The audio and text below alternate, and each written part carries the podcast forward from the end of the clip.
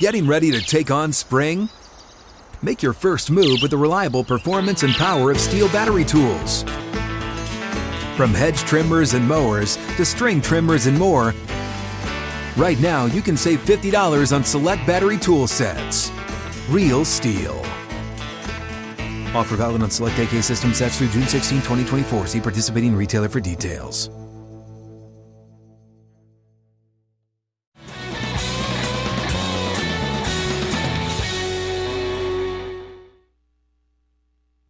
Glad you're with us. Final hour of the Wednesday edition. Outkick 360 from 6th and Peabody. Yeehaw beer, Old Smoky Moonshine, and you with Chad Withrow. Paul Koharski, I'm Jonathan Hutton. Jacob Swanson makes the show happen. He's behind the cameras making it happen solo. He's so good he can take our names off the screen immediately. Just like that. That is what Jacob does magic. Well. Also, David Reed. David Reed, the chairman of the board for All Things Radio Network. And with that, we say hello to Fox Sports Shoals. Muscle Shoals, Alabama, Huntsville, Florence, Alabama. We say hello to Fox Sports Knoxville, and we say hello in the Upper Cumberland to Sports Radio 104.7. You can hit us up on Twitter at Outkick 360. We love the Upper Cumberland. Absolutely. Huge fans of the Upper Cumberland. Paul, how was Vrabel today? He was just fine. He took questions like he always do when you get to a week like this against a crap team after you've had a stretch of games against a good team. Listen, we got to do our thing. We got to keep doing our thing. We got to keep doing our thing better. The same thing that we've been preaching forever. Tannehill echoed the same theme, urgency. Got to hit urgency. I don't think this team thinks like that. Oh, look, a break in the schedule, Houston. But they hear it from the fan base and from some of the press. And so I didn't think that either. It's out there. I didn't think that either. They don't need wake-up calls. They started the season with one. They had another one against the Jets. They don't need any more. Hey, this is a handle your business type week. The Texans will lay down and roll over, right? Yes. They just handle your business. That and more, I also think that they are cognizant of opportunities they should capitalize on. And I say that because the way they talked about the win over the Saints. Yeah.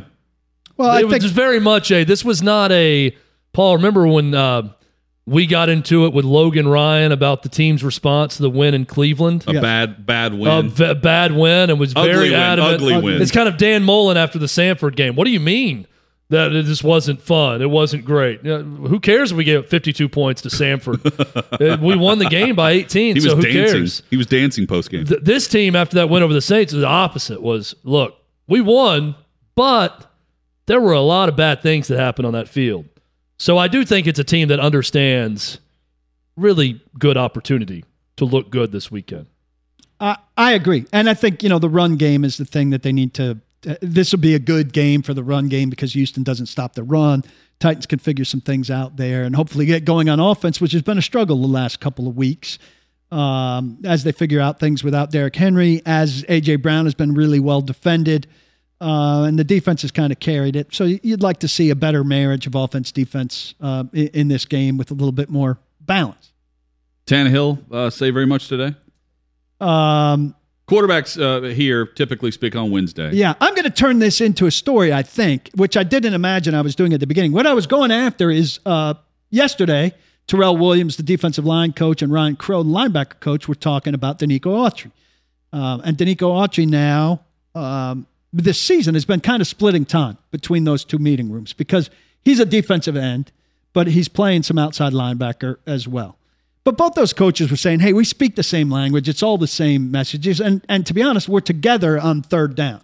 But I was going to, do something about Autry, this conversation about, there's got to be some difficulty between splitting time and bouncing back and forth between those two rooms.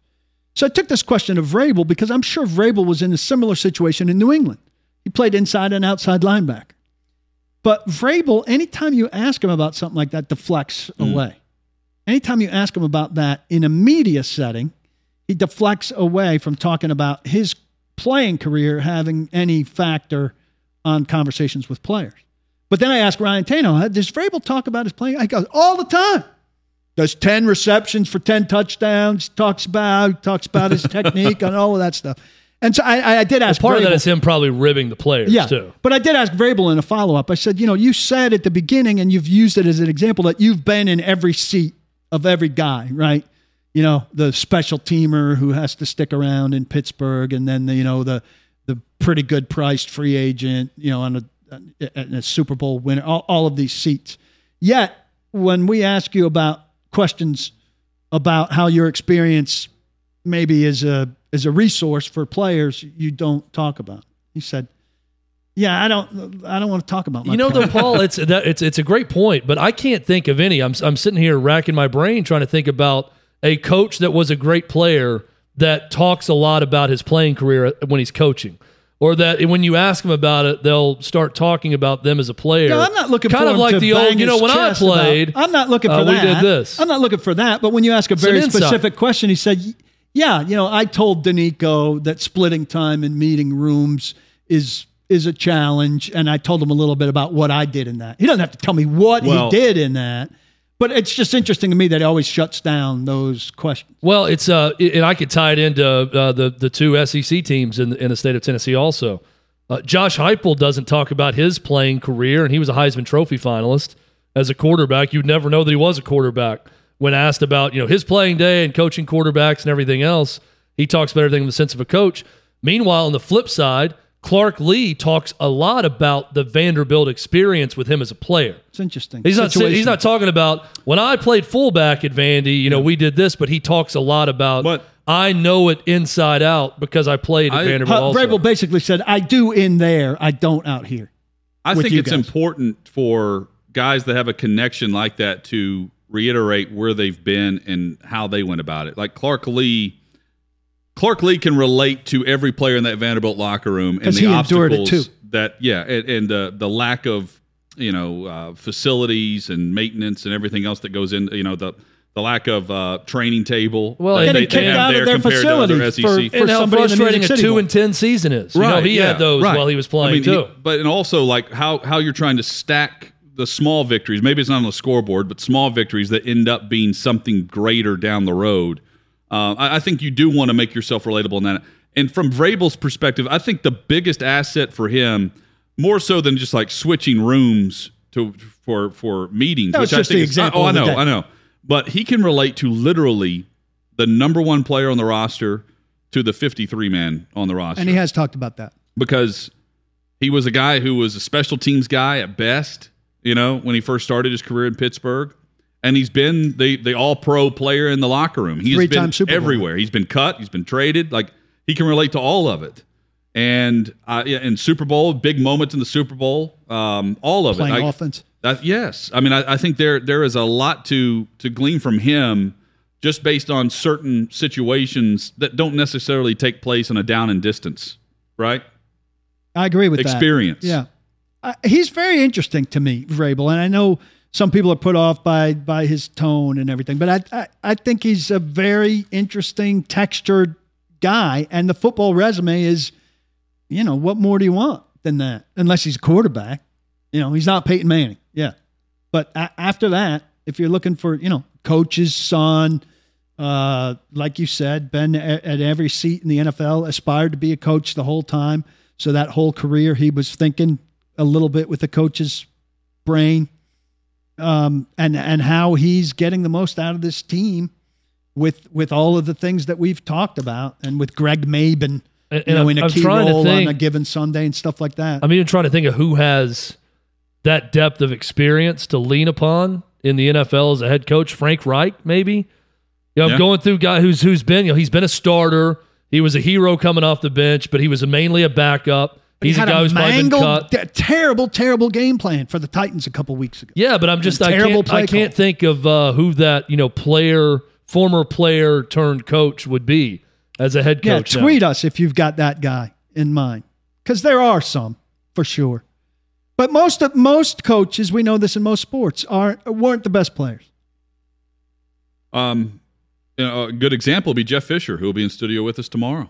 Yeah, we can get into that. He's played and then used those experiences, I think, and took experiences from some of the best coaching around Ditka, around Ryan, Buddy Ryan. You know, like there are always examples of that. And you're right about comparing that to Vrabel, around Belichick, around Urban Meyer, right? Andy Reid. Yep. Couple other quick notes. Vrabel, very complimentary on Floyd Reese built team, particularly on the big physical and the kind of consistent mentality of the best Titans of that era. Reese and Jeff Fisher obviously being put into the Ring of Honor on Sunday at Nissan Stadium.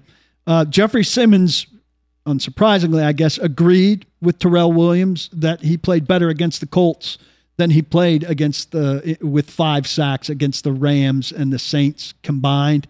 There's video out there if you want to hear him say that. And Rashad Weaver's court case for the big incident in Pittsburgh right before the draft has been postponed yet again into January of 2022. Keep moving it on back. Yeah. Everybody will have forgotten about it by the time he gets to that date and settles. Coming up, I'm going to get into, we'll discuss the Titans pass rush and how it's changed. What are some of the bigger developments of that group where, I mean, they are getting after the quarterback. 26? Six, I think. 26. It's quite a transformation in 1 year. They had 19 total a year ago, and now they are getting after the QB. 18 in the first half of games. So far this season. And some interesting comments from them that I think are going to surprise you guys on, like, if they had to pick one thing as to what sparked the change, what it is. Before we get to them, though, I don't know the answer to this. Where did this Tickle Monster moniker come from? All right, here's my understanding. What is this and how? There is no way. I want this to be the last time we ever reference this. There's no way we're calling that group the Tickle Monster. Well, the Titans can't touch this. I'm being serious about this. The Titans cannot touch this. Somebody on social media, a Titans guy that has a bit of a presence, I think he does some analysis. Okay. Forgive me for not knowing who it is off the top of my head. Justin something? Yeah. I heard of this for the first time today because Jeffrey Simmons was apparently asked about it. Oh, dear God. Is it Graver? Yes, it might be. He did a video. Well, I want to get the name right. Go look it up. So he did. I don't want to be someone who doesn't name names. He did a video saying this Titans defense needs a nickname, and I think it was intended to be somewhat comical. That and they've had nicknames in the past. Rather than like this tough, rugged, bury them. That like the tyrants, right? Of these guys. Justin Graver from Broadway Sports. Okay, that they're the Tennessee Tickle Monsters. And then the joke was, they're putting these guys down and tickling them. Chad, it's terrible. Where's the joke? I don't know. I don't know. My first rule of comedy. This was very early in our time together. I laid it down. My first rule of comedy is it must be funny. But I would have to understand it. If there was film of Jeffrey Simmons tickling someone at the bottom of a pile, then I would understand it. Do we have that film available? I don't believe such film exists. When I see that would be a taunting penalty. Tweets come out from the media when they're live tweeting like a game. They're live tweeting the pressers, and they say that Jeffrey Simmons quickly. I think that what Wyatt said was he sacked the question on whether or not that group should be referred to as the Tickle Monsters. And I reread the text or the tweet because I thought, you got to be kidding me. This is what the question was to an All-Pro this year, and Jeffrey Simmons. They're talking about tickling. Look, let me have the camera. What is going on? It is the job of the media. Somebody in the media in Minneapolis came up with the purple people eaters, I believe, right? I'm sure. Yeah. Steel curtain came from the media. It's usually always the old newspaper writer would have it. Be the old newspaper writer if you're in the media. I wish I could come up with something creative, but I have not. But I sure as hell am not adopting Tennessee Tickle Monsters. I don't want to hear it uttered again by anybody out there. I'll go right up to them and address them. Justin, what's his name? Graver. Justin Graver. Justin K. Graver. At Titans Film Room on Twitter. Listen, this is where I know everybody hates the mainstream media, but this is where the mainstream media must take control. We cannot let the non-mainstream media do something like name a defense the Tickle Monsters. People make fun of us because we like mayonnaise, which is a BS thing. What do you think they're going to think of us if we name the defense in town the Tickle Monsters? This is the last, Hutton said, we should utter a word about. I hope it is. I hope it is. Two things here. First of all, Paul now considers himself mainstream media. That came out of that little rant. Also, well, I mean, I worked for the Tennessean and ESPN.com. What were those? Okay, but you no longer do that, by the way. And secondly, any grown man who wants to call another grown man a tickle monster needs to be investigated by the SVU immediately. Well, call them and give them an anonymous tip. To Catch a Predator is going to show up next. And then I realized that he was seriously asked that. Again, I only bring it up before we get into this. Watch the video during the break, Chad. See if there's any comedy in there. So there's a video that was posted? Again, I'm so like confused by this. It's a hype video, naming them. And Justin Graver posted it. You want to say I want to give credit to where credit is due or blame where it's due. I don't know who posted it. Whatever he came up with, it's getting some traction. Yeah, which is a problem. Is it not a problem? It's got to be good to get traction. It doesn't have... Here's the problem today. If it just exists, it gets traction. The name itself is not good. Gets traction. If it's funny, then I'm all for it being funny. I want to give the video a chance. Yeah. That if there's like a funny backstory behind it. We'll go to break here. I have a feeling, though, it was asked in a serious tone today. I want to know who asked it. I'm going to tweet text right now. Who asked the Tickle Monster question? Coming up, we will actually get into the nuts and bolts of the pass rush. Instead of nicknames, we're going to ask the question. I kind of want to get back to the nicknames. We're going to ask the question, why? Well, Paul asked some good questions today about the pass rush and why. Oh, apparently much better happened when I wasn't paying attention. I may then follow up by asking Paul some questions about a nickname that he's going to present since he doesn't have one better than Tickle Monsters right now. He's tried to come up with one better and he can't. So I guess right now. No, nickname. That's what I'm saying. He's trying to come up with better. I'm not a great nicknamer for the team. So therefore, this is the only nickname we have. I nickname friends things that aren't fit necessarily for broadcast. We have all done that. Straight ahead, more on the Titans. Sleepy Danny, I had a role in that. Great pass rush. Next on Outkick 360. Outkick 360 across the Outkick Network. Yeehaw beer, Old Smoky Moonshine. 6th and Peabody is their location, which is located where, Paul? At 6th. And let me do it different. Okay. At Peabody and 6th, behind the convention center near the Titans mural. John McClain's going to be in town and coming in studio with us on Friday. He sent me a text. Where? He's like, hey, what's the address for your studio at 6th and Peabody? And I said, 6th and Peabody. It's fun. It never gets old. We're at the corner. It's one of those things that never gets old. Right at the corner. Come and see us. Say hello if you're in town. I watched the Tennessee Tickle Monsters video. Yeah, go ahead. Continue. The hype portion of it, it's a good hype video, but it doesn't really explain other than F Words podcast saying it's so ridiculous this should be their name, and it showed a tweet coming in that said Tennessee Tickle Monster should be the name of it. And because Brian Baldinger originally tweeted, this defense needs a nickname, and then that's the one that was posted they liked the most, and they just put a hype video together. Put some effort into it. I mean, it's not, again... Well, this is more effort than anyone's made. It's not particularly funny, but it's a very well-done hype video. I'm saying it's better not to do it than to say, well, here's a terrible one, so let's go with that. Well, so Reed saw one in our YouTube chat. What are they saying, Reed? Yeah, the suggestion there from Brett Wallace was Grand Ole Stompery. That's pretty good. Albert Haynesworth approved. That's good. Oh, that's good. Someone brought that up on a recent trip, one of these college trips we were on, and they're like that. You know that time that Albert stomped on that one guy's head, and I was like, it was Andre Girode, and they're like, "How do you know that name?" How do you not know that name? Lived it. Yeah, it's right there, front and center. It was a rough moment, really bad. Well, it's been since that era. And that Titans defense that we have seen interior and exterior pass rush get after the quarterback. Transition. And I was thinking about, Vanden Bosch, Tony Brown, Albert Haynesworth, Keith Bullock. They were on the cover of Sports Illustrated when that meant something. Javon, the front four. Yeah, and they were the Tennessee Tyrants, going back to nicknames. And Tennessee Bullock named them. And it worked. It fit because they were tyrants week in and week out defensively. That team started 10-0.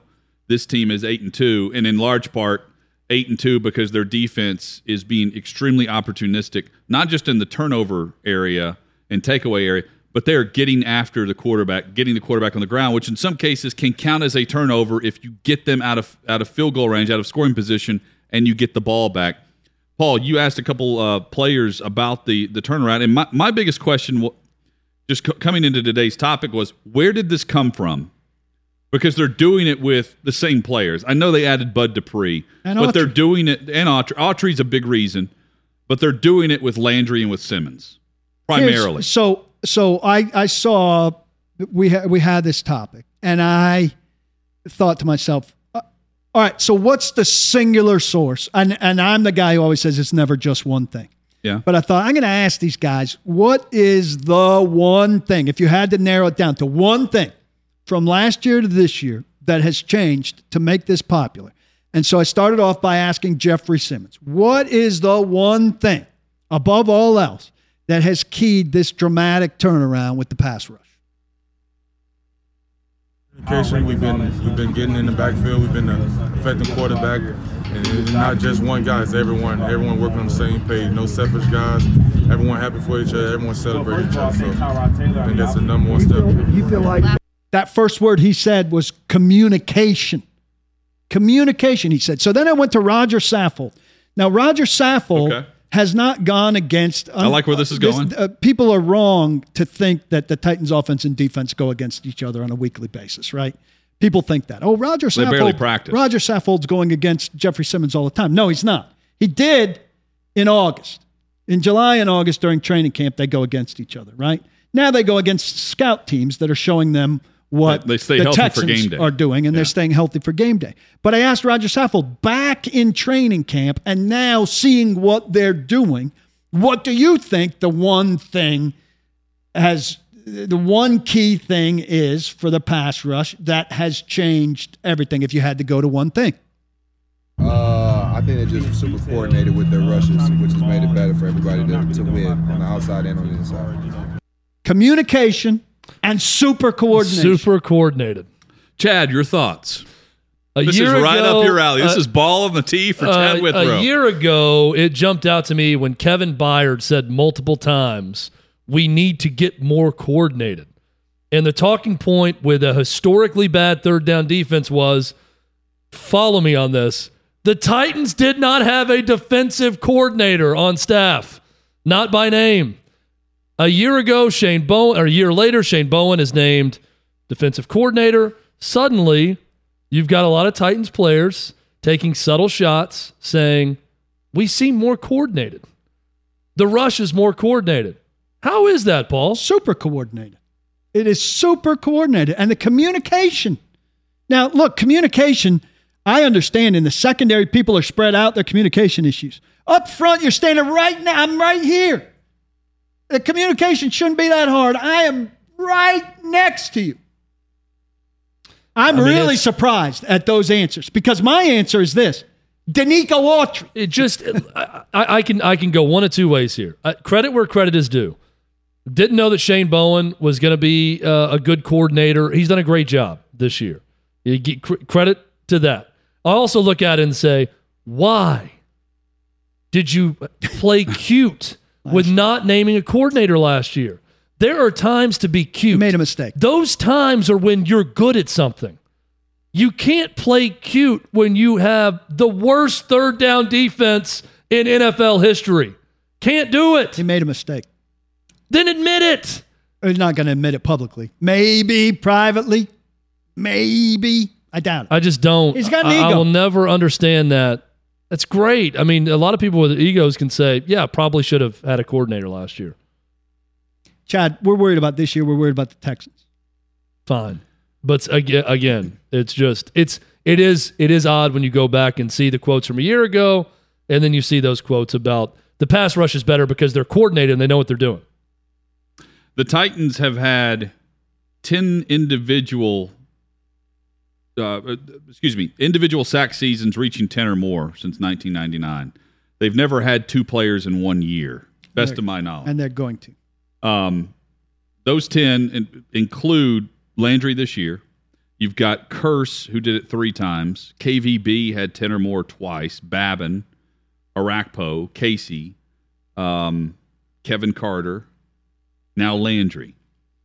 In the Titans era, Landry is 5th in sacks in the Titans era. Think about that. Let's go for a second there to the break. Before Arakpo, Who was the one before Arakpo? Babin? I think it was Jason Babin. The space between Babin and Arakpo was long. Yeah. That is a long period. That's where you and I were saying every year in the draft, go get a damn pass rusher. Where's the pass rusher? Go in free agency and get a pass rusher. That Arakpo finally showed up. Morgan was the draft pick. Derek Morgan, yeah. And that's a little bit like Dupree and Landry now. And Landry was a lot like Morgan up until this year in the close but no cigar category, though he's now advanced beyond Morgan in terms of his ability to finish. Not similar guys. Landry, quicker, sleeker. Morgan, bigger, sturdier, stronger, I would say. But look, it's been a problem for a long time. And I'll say this. The Titans, two longest existing problems. Number one, clear cut by a mile was wide receiver. Yeah. Now, A.J. Brown doesn't single-handedly solve wide receiver, but even a display like we saw from Marcus Johnson last week, 100-yard game from a relative no one, was unheard of for the longest time by the Titans, and they got it. Nate Washington was a good free agent signing. They got 6 years out of him, but draft and develop a wide receiver like A.J. Brown, people were praying for it for 20 years. It didn't happen. And then the pass rush for this period. Babin was okay, but he wasn't a stud. Yeah, from he had KVB, that 1 year. He had that 1 year where it was unbelievable. Right. But from KVB, really, until now, very poor pass-rushing era. And Landry, patient with him, developed. Dupree, looking pretty good, though he's not practicing with the abdominal problem. Simmons turning into a Haynesworth type of power. And Autry, really, I think, the linchpin of this whole thing. He'd be my answer. They found it. John Robinson, for all the troubles that we talk about, and there are a lot of deficiencies, two longstanding organizational problems he has tapped into fixes. The 2000 Titans had 55 sacks defensively. The 99 Titans had 54. Otherwise, 44 is their best. And they're on pace for 46, I think. Yeah, they can get to third best season among the Titans era this year, and that's coming off of what was a horrible defense last year. What do you think of my thing? I think Autry's the linchpin because and I'm just going back to last year. What's the big change? Matt Dickerson and Jack Crawford were zeros. They got no penetration. They were the definition of just a guy. They went from just a guy to a guy that's penetrating. He's playing end. He's playing outside linebacker. He's long. He's batting passes, and he's given support to Simmons on one side of him and Landry sometimes on the other side of him. I think he's really helping everybody. I think it's twofold. Go ahead. It's Autry and it's contract year Landry. To me, if you're going to point to this is the reason for it. But he's the new ingredient. It's Autry, but so is contract year Landry, who has not been this guy until he got into a contract year. And maybe it's because of lack of coordination that they keep bringing up. But either way, he's better now. Simmons has also become just extremely powerful, like in the pass rush. Paul has been down on him throughout his entire career. He's delivering on what I've asked for. Because he is getting after it. You know, he was close in some instances, but he's now bull rushing, bulldozing people over and getting the quarterback fast. And we haven't seen that inside since Casey. If you put weak interior guys out against him, and frankly the Rams and the Saints, if you look at their roster and say where's the weakness, interior offensive line is one, you are going to pay the price. Yeah. Right? And I'm sure Houston doesn't have stud guards and center either, but on a roster that's weak everywhere. I can tell you though, like, do you think that the opposing offense is more concerned with Simmons or Autry right now? Well, who's closer to the quarterback? You got to be Simmons is generally lining up closer to the quarterback, so you got to be more worried about moving Autry around quite a bit, and that's what I thought they would do to start the year. They're expanding that. I think that will become more and more of a theme. Well, some of it, this week they had to do it because once Dupree's out, there's no Adeni is there some of the time, but then Adeni's out. You have to play him outside linebacker. You don't have another guy in the roster. Well, Roberson's back, right? Or it could be back. But but there's true value in Danico Autry, and we failed to mention him yesterday in the Pro Bowl discussion. Yeah. He's a definite Pro Bowl candidate. But all of their definite guys are on defense all of a sudden. It's really remarkable. And you get the pass rush, and now you can make up for where you have deficiencies in the secondary. No one's arguing that teams are attacking Chris Jackson. They are. But in some cases, the quarterback has no time to zero in on that side of the field because you have the line crashing in on you. And look, all is not lost on offense, but there is some weirdness going on. Tommy Hudson activated. Somebody tweeted me. He said, Tommy Hudson looked pretty good when he was active. Maybe he'll open some things up. If you're thinking that Tommy Hudson is going to open some things up, you're really reduced to rubble. I mean, Tommy Hudson is a nice player, but he's not opening anything up for anyone. Not the guy who's going to open things up. No. He's not the water faucet type player. That's crazy.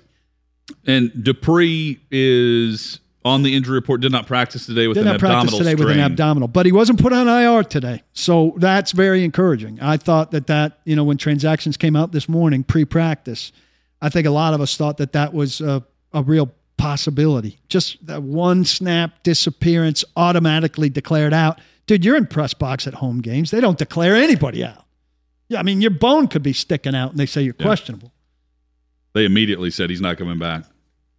So that set off alarm bells. Hit us up on Twitter at Outkick 360. I'm looking right now. There's some odds. This is from Mike Bratton, SEC Mike. This is from a sports betting AG, not FanDuel, but they have odds on the next college coach to get fired. And this seems like the easiest money in the world to me because Manny Diaz is not the betting favorite. Dan Mullen is at plus 350. Does FanDuel have it? Manny Diaz plus 450. Mike Bloomgren at Rice plus 500. Steve Sarkisian plus 550. Steve Sarkisian's not getting fired after 1 year, right? Unless there's something else going on behind the scenes. So are they saying like? I don't know how Dan Mullen is plus 350 and Manny Diaz is plus 450, considering Miami just fired their AD to hire one that's going to fire Manny Diaz. Maybe it's just saying sequentially because they don't have an AD right now. He's not going to be the next one to get fired. I don't think FanDuel gives you props like this. And they're saying that, well, if Dan Mullen loses to Missouri on Saturday, he's getting fired Saturday or Sunday. Oh, Florida, just like Miami fast, it's the next one to get fired. Yeah, so Diaz may be inevitable, but it doesn't happen fast enough. I understand the business and people acting fast, and it's big time college football. It's the SEC. It's Texas or whatever. But I still think firing Dan Mullen before the season's over is a little crazy, even for Florida. I've been thinking about what Hutton said about. Well, I don't think Florida is going to do. I said that before. The last 2 weeks with what we've seen from Florida. If they go out after giving up 42 in the first half to Samford, if you go and have a similar performance to Missouri and lose, you have no alternative but to part ways. Still, isn't there a scenario where you have a big come-to-Jesus meeting and say, dude, you're not the dude that we hired, but we know the dude that we hired is in there. Let's get it together. Like, I'm giving you this offseason. I really expect you bizarre. To. Well, his boss to also, his boss who might be in trouble as well, Scott Strickland was his boss at Mississippi State. So he knows the guy. He couldn't have gotten this bad. I mean, he just lost his way. I'm not this guy either. I know. He's lost his way. He's an odd dude to begin with, but he wasn't this odd. He kept it under wraps at Mississippi State. He wasn't this odd. See if you guys buy into this. The way that defense performed in the first half versus the second half against Samford, and I know we're talking about the Samford Bulldogs here, they played like a defense that was really upset that Todd Grantham was fired the previous week. Yes. Right? Like they did not want their defensive coordinator fired. And they didn't like the replacement. Guess who signed off on it? Daniel Mullen. He did the old Scott Frost where he kept his job by getting other coaches replaced. That does not ring bells of optimism in a locker room. Florida is an 8.5-point favorite at Missouri this weekend. Both teams are 5-5. Give me Missouri. Trying to get to a bowl. So the winner of that game is bowl eligible. Who wants to play in a bowl? Missouri more than Florida. If Florida can't salvage that game. Because next up, who wants to play in Birmingham, Chad? Yeah, it would be Missouri. I mean, over Florida for sure. The Birmingham Bowl in Texas? Yeah. Well, in Missouri, you know, they've got Florida and they've got at Arkansas to get bowl eligible, to win one of the two. So not going to be easy. And Florida has Missouri and Florida State. I mean, if Florida loses to Missouri, I will state it right now. If Florida loses to Missouri, they're losing to Florida State. There's no coming back from that, right? They're going to go ahead and drop both if they lose to Missouri. Coming up, we give Paul some grief over a result of last night and tell a great story that Withrow was a part of years ago. That's all straight ahead on Outkick 360.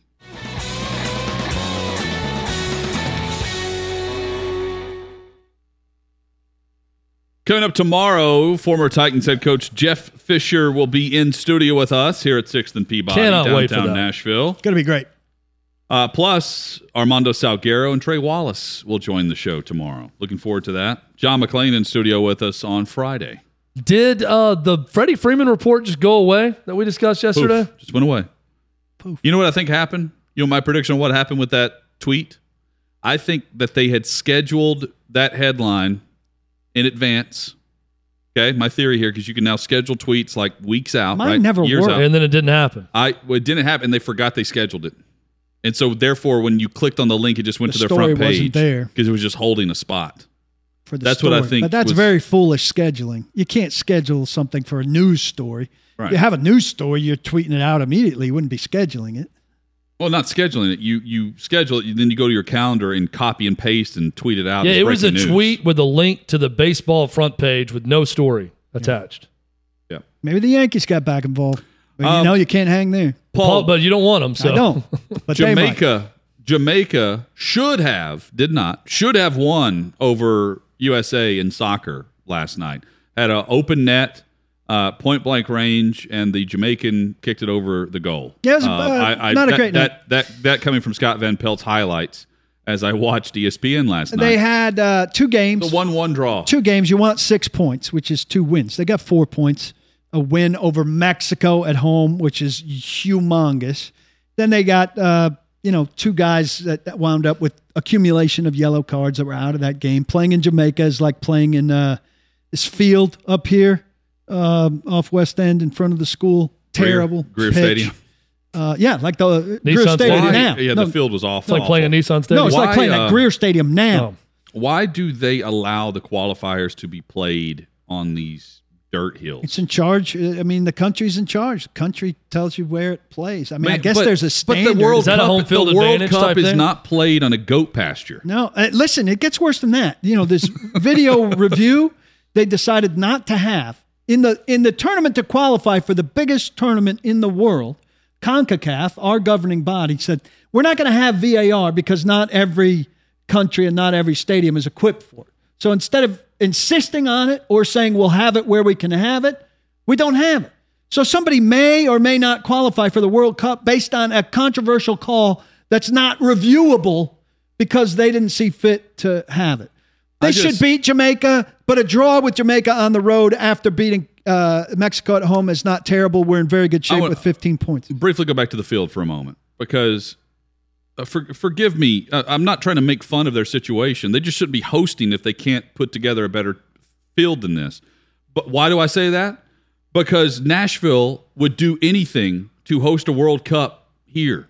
They'll do they're head over heels to bending over, trying to do anything they can to get them to get noticed. Just a World Cup qualifier. They would upgrade over, you want new turf, you want state-of-the-art turf flown in the week before and laid down. They'll do anything. Yep. Meanwhile, you can go to Jamaica and get the cows out of the way and you can play right there. Just put two goals up, and if you have a chalk line, great, have at it. Well, I don't understand as that. An entry in the field that makes these are the semifinals technically, you get to host game. You get to host games in this group of eight. So they don't even have to audition for it. Like, it's not like they flew in. Well, they've qualified for this. I think CONCACAF has some standard, and this field meets their weak standard for what. Meanwhile, right after Chad, they were showing the highlights of this. They showed the highlights of Canada against Mexico in the snow, and I'm sure that it was a turf field. I'm sure that the field meets the qualifications, and Canada lucked out and had ice There was a huge weather issue. And Mexico loses. And so that's to their advantage. I understand that part more than I do, you know, fall into a hole. But I'm surprised it was turf because you cannot play real World Cup matches on turf. I think it was on turf. If it was not turf, it was hard as a rock to where it looked like. I don't think it was turf. I don't think you can play out in a qualifier. Yeah, I think it was natural grass. But turf's better than some of these. The U.S. win over Mexico, to me, is downgraded because Canada just beat Mexico. Well, so I don't know how big a win it could be. Canada's actually not ice hockey. Canada's actually getting better, and Mexico will just disappears in cold weather and snow. And at the risk of pissing off the entire island nation of Jamaica again, because people are just afraid to call out a third world country as to why they get to play games there? Your country's just so poor, you can't put together a nice field. El Salvador may be worse. I'm sure it's not the worst. My point is... The stadium's terrible. But again, then why are we not talking about this nonstop if the field condition is that bad? I'm saying that... If you're playing in a goat field. Yeah, again, like they are willing to fly to some of the state-of-the-art cities, the foremost cities in the world, and try to get them to bid against each other on hosting this thing, even qualifying matches. I told Teresa... But yet you can go here, and it's just like, well, we're just going across the world, so this is just where you're playing today. I told Teresa, it's a running nation. There's a track around the field. It's a terrible, terrible stadium. There's hardly anybody there. I think it's the first post-COVID thing there. It's a miserable facility. I mean, it looks absolutely decrepit. But she said, why isn't there anybody there? Why is it so bad? I said, Teresa, it's a running nation. It's a running nation and a weed-smoking nation. Yeah, two things they do very well. There were COVID issues in Canada, so they only allowed 5,000 there. Quick history lesson for you guys. You know that the term third world country, I know now it's developing country. Yeah, you've told us this, but I was thinking about it last night. It's now termed developing country. Democratic. No. So there was right after World War II, please, Paul, let me give this history lesson. I'm trying to remember what you told us. Right after World War II, go on. The world was split into... capitalist American ideals and communist Russian ideals that hit the Eastern Bloc, you know, the Berlin Wall, all of that. So countries all over the world started picking a side. There was a first world and a second world. Those worlds were going to collide at some point, hence the Cold War, capitalism versus communism. The third world was a third way of meeting communism with capitalism. You did tell us this. You were listening to a podcast. I didn't say it on the air, though. I told it to you during... Oh, is that right? Yeah, before the show. From a podcast you're listening to. What's the name of the podcast? Give it a plug. Or don't. American History Storytellers, I think is the name of the podcast. It could be a better named podcast. Yeah. That doesn't draw me in. But your retelling draws me in. But, you know, you think of third world, you think of just poor countries. Yeah. But that's what it is a lot of times. These combination platters haven't worked very well. Yeah. I went and saw the new Bond last night. Like thumbs Chad, up. I sign off on it. I say 007. I give it thumbs up. How did Claire see it? Loved it. But you didn't like the extra fees. Yeah, the fees suck. Convenience. Bond movies one I always watch in the theater. I'll always watch in the theater. Absolutely. Ella the intern doesn't even know what Bond is. A lot of people, that's why I was bringing this up. A lot of people haven't even watched Bond before. Reed has never seen or is not into Bond movies. And maybe he's seen some. But he's not a generation. He's anti-Great Britain. Yeah. Ever since 1776. Jacob Swanson is in the running for the next Bond. No, we dispatched him in 1776. Why should I even care about what happens? Yeah, I told you. I know Reed so well that when he said it, I'm like, he just hates it. Have you ever seen Elizabeth Hurley? I have. There's one reason not to be done with them.